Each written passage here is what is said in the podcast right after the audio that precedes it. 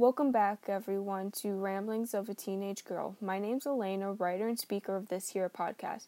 If you're interested in updates and behind the scenes information of this podcast, please go visit my Instagram at ramblings of underscore teenage girl. Now, on with the show. Episode 7 Light. Light, oh beautiful light, you bring joy and warmth and life to all things. People worship you, call you a god but you are not a god.